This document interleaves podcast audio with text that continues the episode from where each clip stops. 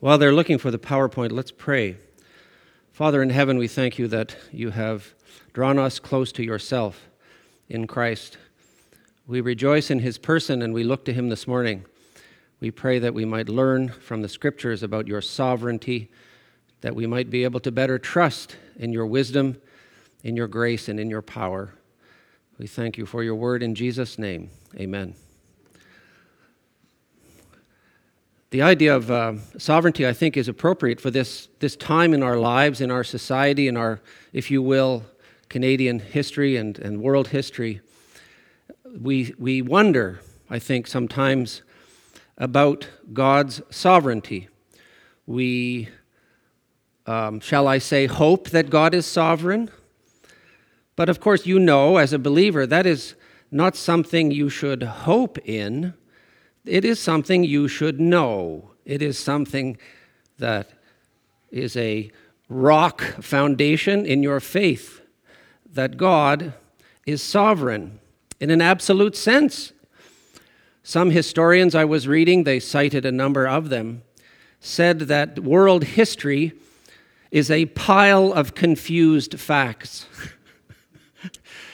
and the interpretation thereof defies all human efforts to understand or make sense of human history.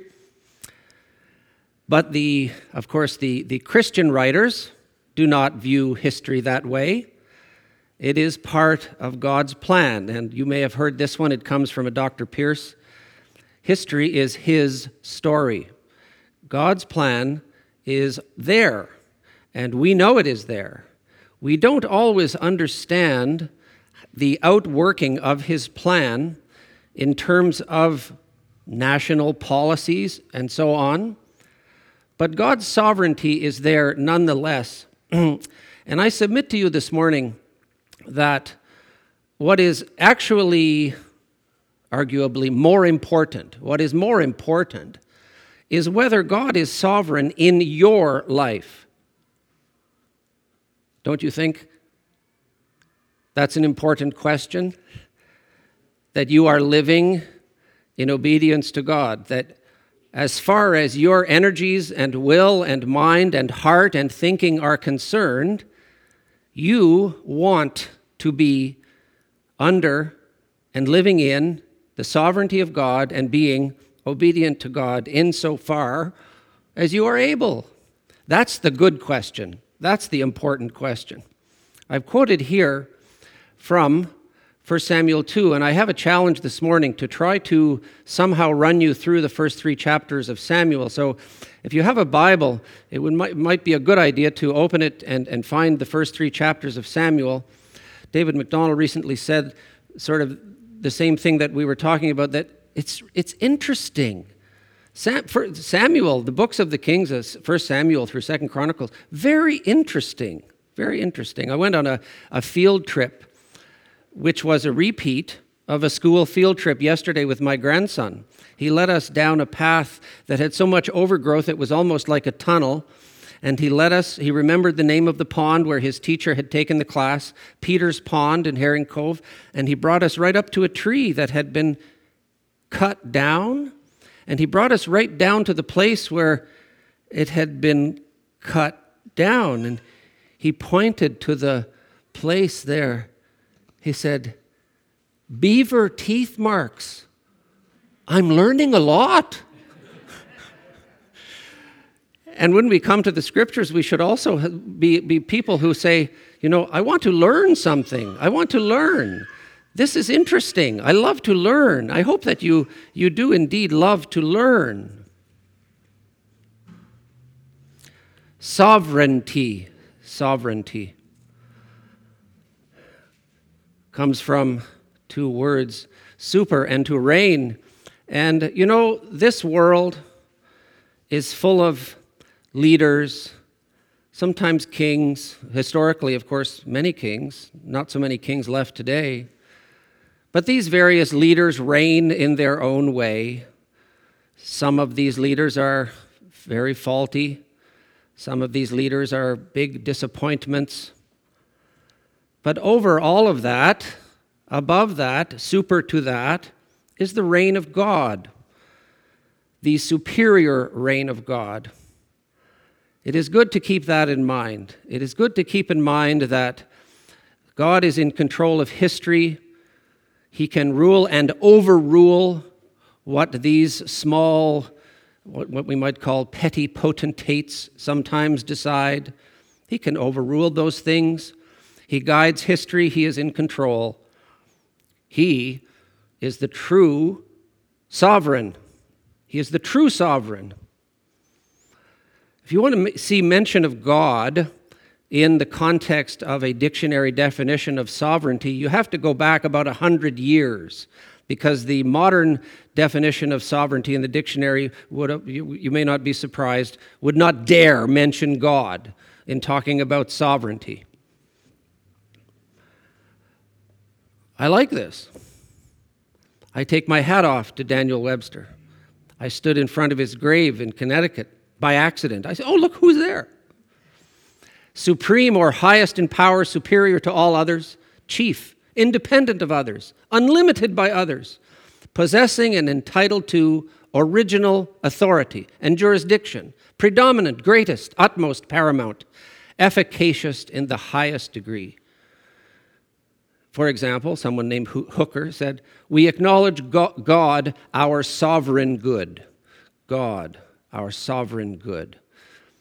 Sovereign, our God is sovereign. We might, I don't know, try to make a diagram. Perhaps because I'm an engineer, I just can't help it. But the, shall we say, levels we might think of in terms of uh, levels of sovereignty. I think that is also a fiction. I think that God sees the high level as well as the details simultaneously. But it is good, I think, to sometimes remind ourselves that there is more to the universe, there is more to eternity than our small appreciation of it. Time goes from eternity past. At some point, God created this earth. And then we have history, some of which is recorded.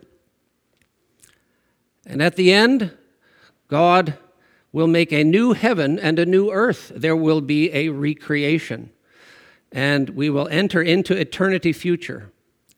So when we get upset about the small things in the blink of time in which we exist, maybe it's helpful to remember that it is only a blink of time from God's greater point of view. The part that we really should um, kind of keep up, uppermost is the fact that in all of this, God has a redemptive plan. That redemptive plan, as we know from scriptures, goes from before creation. And what happens in that regard to you and I as redeemed people, and how God and what God has for us after a new heaven and a new earth have been created, we, we don't know. This is a, a blink of time in which we exist. But I hope that you are glad, as I am, to be redeemed, to be, to be inside of that redemptive plan. When we read the Bible, we get details. We find out about Adam and Noah and Abraham, the patriarchs we look, get through the Torah, we come to the, the book of Judges. Could be translated deliverer. And then comes the little book of Ruth, and then we're into the period of the kings. Most of them not very good. Prophets, and the person that uh, one of the people to consider this morning is Samuel, the first in a line of prophets. And then the Old Testament closes, and there's 400 years of silence, and then Messiah comes. We were reading about the angels declaring it to the lowest uh, rung in society shepherds. Shepherds were kind of unclean, you know, they, they were on the edge of society, and God said, I'll tell you, my son is here. And then you have the church led by the apostles. And the church, the body of Christ, the redeemed, will extend into the future. We will in our existence. How? We, we don't know. And you see a little box with a question mark under there. That's like you or me, maybe. Oops. I tricked myself because I got to advance mine too. So, person we're going to think about first this morning is a, a, barren woman, a barren woman, a woman who wanted desperately to have a child and suffered much over this problem, her apparent infertility. We think about Hannah. Does she figure very large in this picture from patriarchs to apostles? You know, I mean, the average Christian, you might, might is there a Hannah that's of any importance in the Bible? Is it well, Hannah who? Hannah what? Right? I hope you know your Bible better than that. But this person, this barren woman, was very important in God's sight. Maybe you might say, little person like you or me, oh, wait, wait. God uses the little people, if there is such a thing. And we are in a period in our Bibles where there is a transition from theocracy to monarchy. How will God achieve that transition? Judges is no king. The beginning of, and, and the book of 1 Samuel is, it turns out, man's king. And 2 Samuel is God's king. So we are in a transition in the Bible, and it is most interesting to read. It is most interesting to think about it. Every time I read it, it raises thoughts and questions in my mind that cause me to say, you know, I need to think about this more. I need to study this more. These are things I need to think about. I hope that is your experience with your Bible. So, in these first three chapters, I need to somehow, in 15 minutes, run you through them, and I'm going to do it by personage.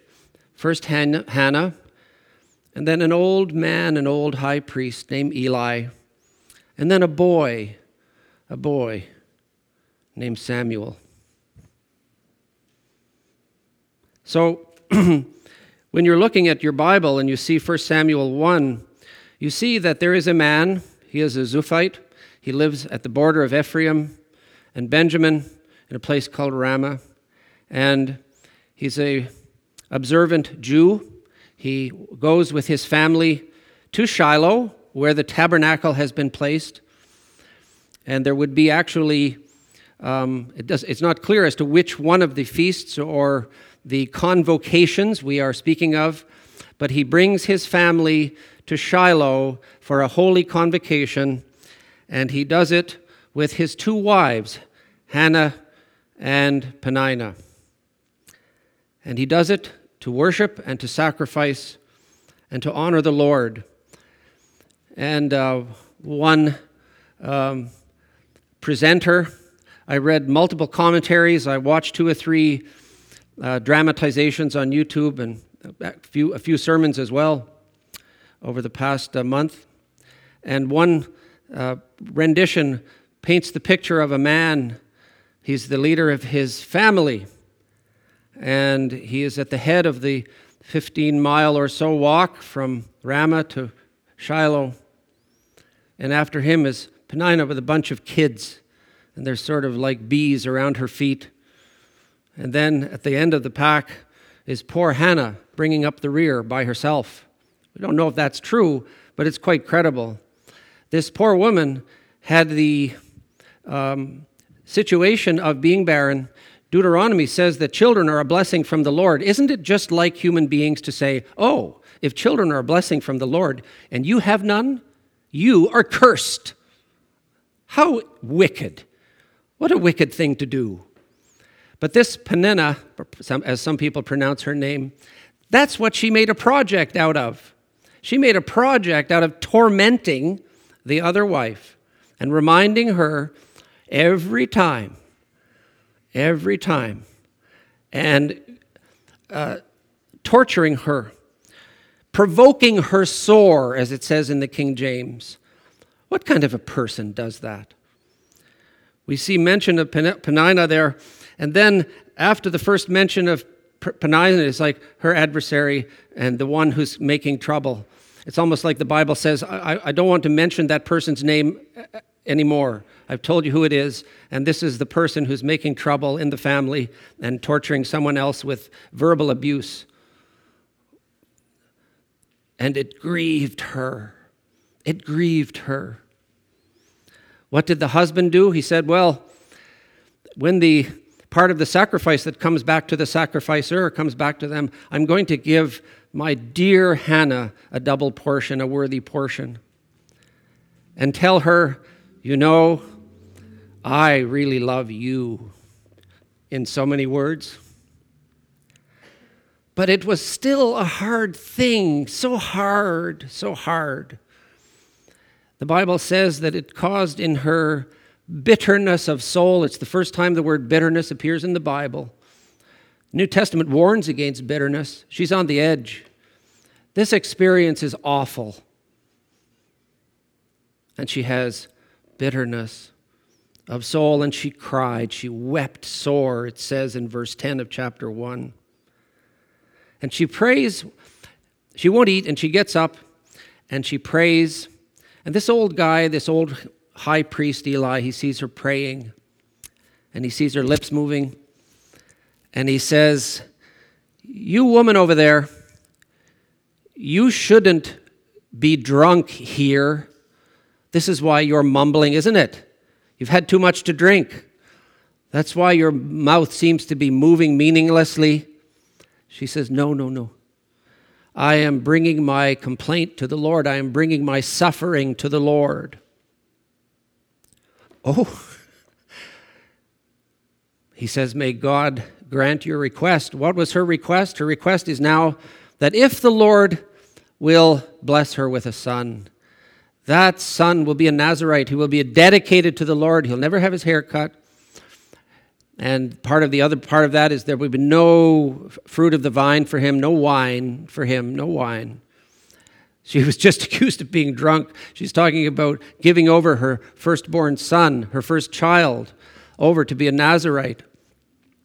And this old man, this old man, he said, Grant thee, may the God of Israel, in 17 of chapter 1, may he grant thee thy petition. And we read that she went her way and she did eat and she was comforted. And I don't know whether she was comforted because of what Eli said or whether the Lord, by his Spirit, had revealed to her that the matter was about to be resolved. She went home with her husband and she conceived a child in Ramah.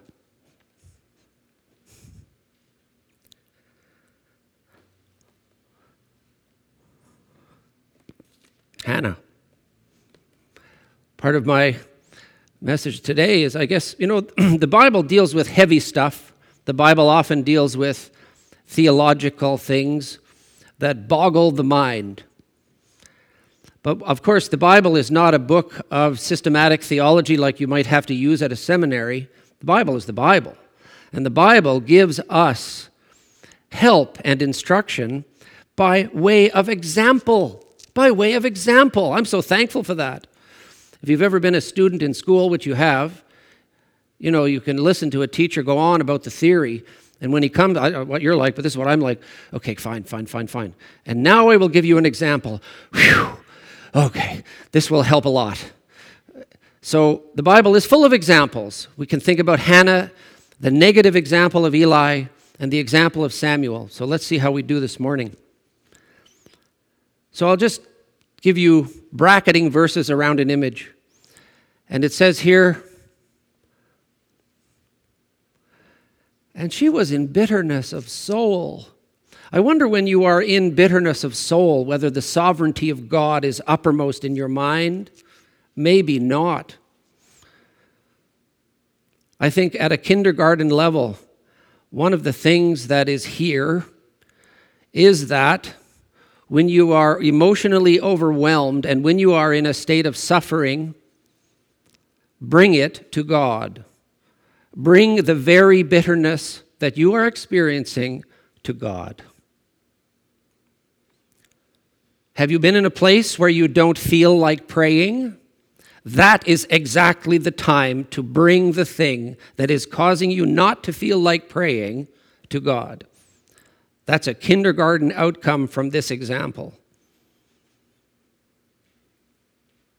A woman went from crying out in suffering in a situation in which her family situation was against her. Her culture, sort of a distorted culture, was against her. And she had to deal with a reminder of it with a regular religious festival. It's like unbearable. And she just brings it to God. In chapter 2, you can come and find that after Samuel is weaned, she brings him to the temple and says to Eli, Remember me that you thought I was drunk, maybe, and I'm back. I promised the son, and the son is here. And his name is Samuel, asked of God, and he's here. And I'm turning him over to you, and it says he worshiped there. This, um, as we'll see, rather befuddled and faulty high priest worshiped when he found out that this child would be lent to him, as it says in the King James. And we come to chapter 2. And chapter 2 is a great chapter. You have, you know, in Judges, the Song of Deborah. You have in the New Testament the Magnificat, and of, of the, uh, of the arrival of, of um, the Savior. Women who praised God, Elizabeth with, with um, John the Baptist as well, who praised God. Simeon praised God when he held that baby, as we read last night. And this is one of those. This is one of those where the situation has gone 180 degrees, and the woman is no longer in bitterness of soul, but is rejoicing in the sovereignty of God and that she has been lifted up. This is what it says The Lord maketh poor and maketh rich, he bringeth low and lifteth up, lifteth up. He raiseth up the poor out of the dust and lifteth up the beggar from the dunghill to set them among princes and to make them inherit the throne of glory. For the pillars of the earth are the Lord's, and he hath set the world upon them. He will keep the feet of his saints. I love that. And the wicked shall be silent in darkness, for thy strength, for by thy, for by strength, sorry, for by strength shall no man prevail. That's a good thing to keep in mind too, thinking about the sovereignty of God. The strength of man is nothing nothing compared to the sovereignty and power of God. God sees the little people like Hannah. God notices the suffering of the soul that is brought to him. I showed you kind of layers of sovereignty. Well, you should maybe wipe that away because this little person in the New Testament that occupies a couple of chapters uh, I'm sorry, in the Old Testament that occupies at not, not even two full chapters, this person is noticed by God and is helped by God. And as a result of that, her heart is full of praise for God, and she, she rejoices in the fact that God is sovereign and he lifts up whom he will lift up because he's sovereign. Good to keep in mind. Good to keep in mind. Now we come to truth by negative example. Not everything in these three chapters is, you might say, encouraging from the point of view of how um, you would hope people that know better should behave better and actually behave worse. That is sad. That is very sad. And what you see here is that God is going to judge that. God judges that very severely. We see that these uh, boys who are working for their father, Phineas and Hophni, they are referred to as sons of Belial. These are like demon children. These are awful children. These are evil children. This is a very terrible uh, phrase to describe. The Lord was once called that. Here you have, and of course it's, it was ridiculous, but here you have two real ones evil sons, two evil sons. How are they evil? You can read in chapter uh, 2 from about 12 to 17, and then there's an inset. And we go back to the, the, the boys, Phineas and Hophni. How are they evil? They profaned their religion. I use the word religion, but you know, we don't like as born again Christians all the time to use that word religion, but the Jewish religion is a real religion and it has a lot of details and a lot of demands and a lot of requirements. It has a high priest and a sacrificial system. It is a religion. It was instituted by God in that time and in that age, in that dispensation, I like to say, as does my Scofield Bible. But we read of two sons who actually make a point of turning something that is holy into something disgusting, and they make a point of it.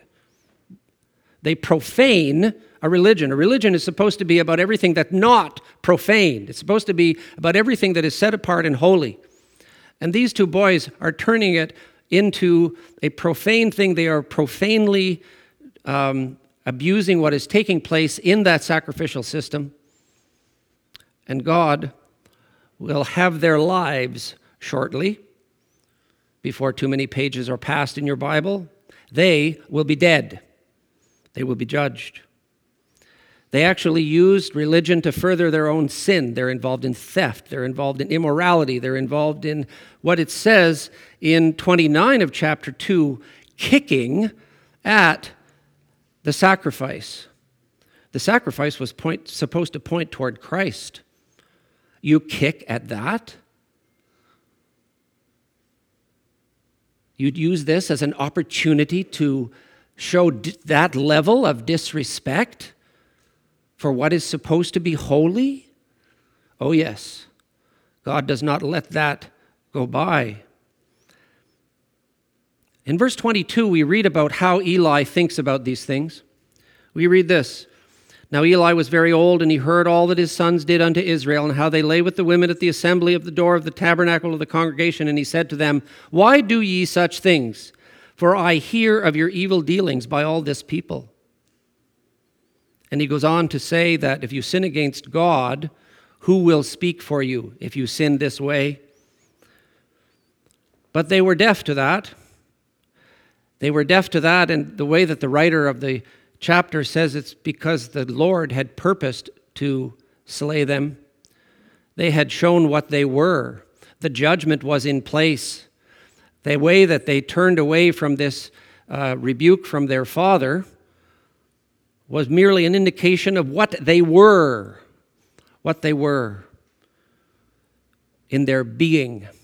You know, you have choices in life, and those choices, if you keep making the evil ones change you, they change you. And these two young men who are supposed to be honoring God at Shiloh are systematically dishonoring God and systematically turning themselves into sons of Belial to the point that there's no more hope for them and they're going to be gone within about another chapter.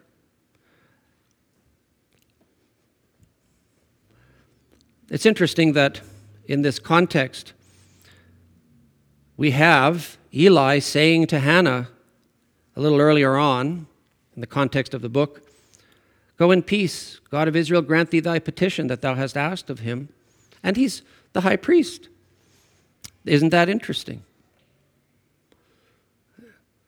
This big man, this big man, and when he actually gets news of the death of his sons, he falls off of that chair and his neck is broken. He, he's so heavy. That's what's going to happen. So we have a contrast around this man.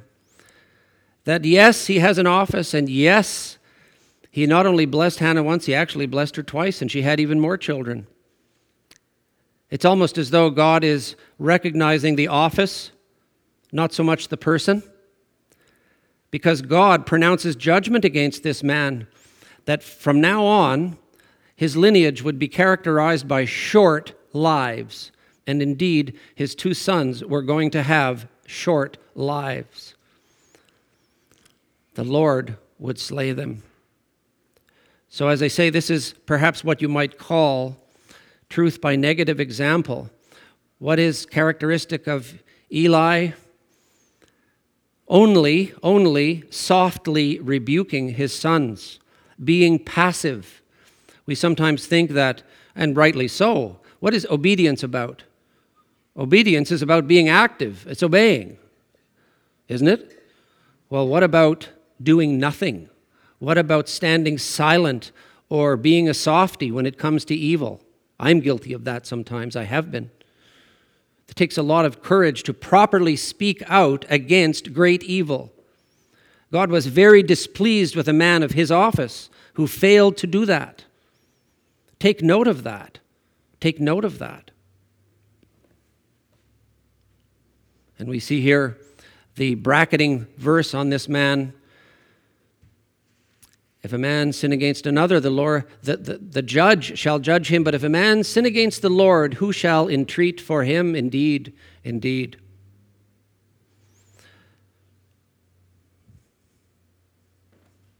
And the curse comes Behold, the days come that I will cut off thine arm and the arm of thy father's house, and there shall not be an old man in thine house.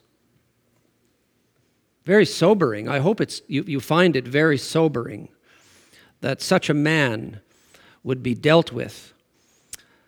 Though it seems that he had been in that office and used in a measure and recognized in a measure, yet he was judged, and his line was judged. The disgrace that his family had brought to God, there would be judgment against the family. Now we come to Samuel. And it's a lovely picture, you know, the, the, the word ephod and the, the linen. It's a, it's a lovely picture of a, a miniature priest. and we have this boy who ministers before the Lord in 218, being a child girded with a linen ephod. And it says that every year that his mother visited him, she brought him a, a coat that was a little bit bigger. I wonder when he was 13 how she can guess. Well, how much is he going to grow between 13 and 14? I better be generous because you never know but she would bring him uh, a larger coat every year. And the child grew on. And the testimony was that he was in favor with both the Lord and also with men. That is almost repeated in Luke 2:52 of how Jesus grew up. He was a, an amazing man, this Samuel. He had an amazing life. He lived for God. And he was a blameless man. Unfortunately, his own sons did not follow in his footsteps. But other than that, he was a truly outstanding man. And he had a beginning. He had a beginning as a boy in a temple with an old, befuddled priest who had bad eyesight. Samuel would be a prophet that could see into the future. That, that old man, he had dim eyes and he had dim vision and he had dim appreciation of what was going on around him. Not Samuel. Not Samuel. And as you know, probably the account yourselves in chapter 3 that Samuel was sleeping in the temple and the Lord called him and he got up and he went to Eli and said, What? What, what do you want? He says, Not me. It's not me. This is 3 3 down through 10. And another time, and another time. It's Eli. Oh, it's, not, what should, it's the Lord. It's the Lord. this is what you should say. Speak, Lord, for thy servant heareth. That receptivity, to learn the receptivity when you're a boy. What a wonderful thing. What a wonderful thing to learn that kind of receptivity when you're a boy. And what happened then? God reiterated to that boy what was going to happen to the high priest and his house. And that was a hard thing for that boy to hear, to the point that he, har- he hardly knew how to repeat it. But Eli demanded it, and Eli got it, both barrels, and found out that yes, indeed, yes, indeed, the judgment was coming.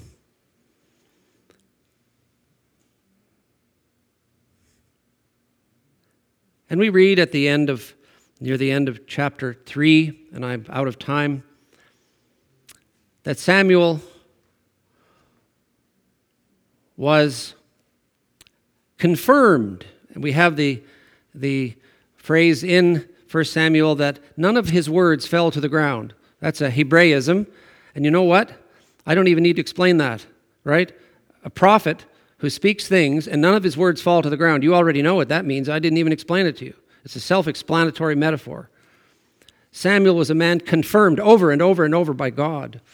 And he developed that receptivity to God while he was a boy in the temple, in spite of the fact that the person over him was very faulty. Was very faulty. What lessons can we draw as I close? Well, the, the Lord Himself taught us that if we are going to pray, we need to be a bit persistent. I don't know what you're like, but sometimes I, I, I say to myself, you know, I've prayed about that three times. Why hasn't something happened? well, how many, for how many years did it go on that Hannah went up and prayed bitterly? And she kept praying. And I don't think she only prayed when she went on the trip to Shiloh. She was persistent. And you know yourself that the Lord said that, you know, a woman who keeps knocking at the judge's door to get justice, even if he's a judge that doesn't care about what justice is, he's going to answer her because he's tired of the door being knocked on. Is God like that? Is God like a person who doesn't care about justice? Is exactly the opposite. So the Lord says, well, what's the logical conclusion? If the Lord is God and cares about justice and he's sovereign, he won't give her a stone for a fish, uh, right? He won't do that. And this in the context of ask and you shall see, you know, seek and you shall find. Ask and it shall be given you. Persistence. Let's be a little bit persistent. Let's bring to the Lord any suffering that we may be experiencing in our unusual circumstances. What's the uh, watchword for this, this old man with dim, dim eyes and out of control, evil sons? Neglect. He's got a very heavy judgment, not actually for what he did, but for what he didn't do. That's a very sobering thought. Samuel, well, he actually had to be told that it was the Lord talking to him, but it was the beginning. And the Lord would never let his words fall to the ground he would be used of God to not only give the people what they wanted, which was Saul, almost as a lesson to them, but the last word in the book of Ruth is David. Samuel would anoint David. And David was God's king. And this transition from Judges to 2 Samuel, that's all about Samuel. And this man was receptive. He was God's man. And as you know, and as I, I submit to you now, if you are receptive and you want to be God's man or woman, you need to be a person who is receptive to God. And one way of being receptive to God is to be in prayer, to be in the Word, to be in fellowship. So there's more than one way. So you have at your disposal the means of grace to enable you, to empower you to be used of God. To be used of God. So, as it says in the New Testament, let's, don't, let's not neglect these things. Don't neglect them. I'm going to close by reading a, hmm, that verse. I need it on my screen. It's a bit like interestingly, Hannah's rejoicing because it talks about, you know, what's going on? How do we make sense of all these things? Some people are lifted up, some people are humbled. There might be a period of humbling followed by a period of lifting up. But whatever it is, David says, it's of God, and God knows it, and God's in control of it. 1 Chronicles 29 Wherefore David blessed the Lord before all the congregation, and David said, Blessed be thou, Lord God of Israel, our Father, forever and ever.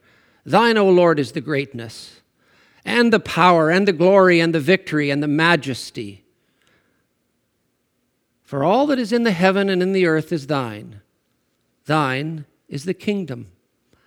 O Lord, and thou art exalted as head above all. Both riches and honor come of thee, and thou reignest over all. And in thine hand is power and might, and in thine hand is to make great and to give strength unto all. Now, therefore, our God, we thank thee and praise thy glorious name. A wonderful statement of the sovereignty of God. Let us live in the sovereignty of God. Let us know the sovereignty of God.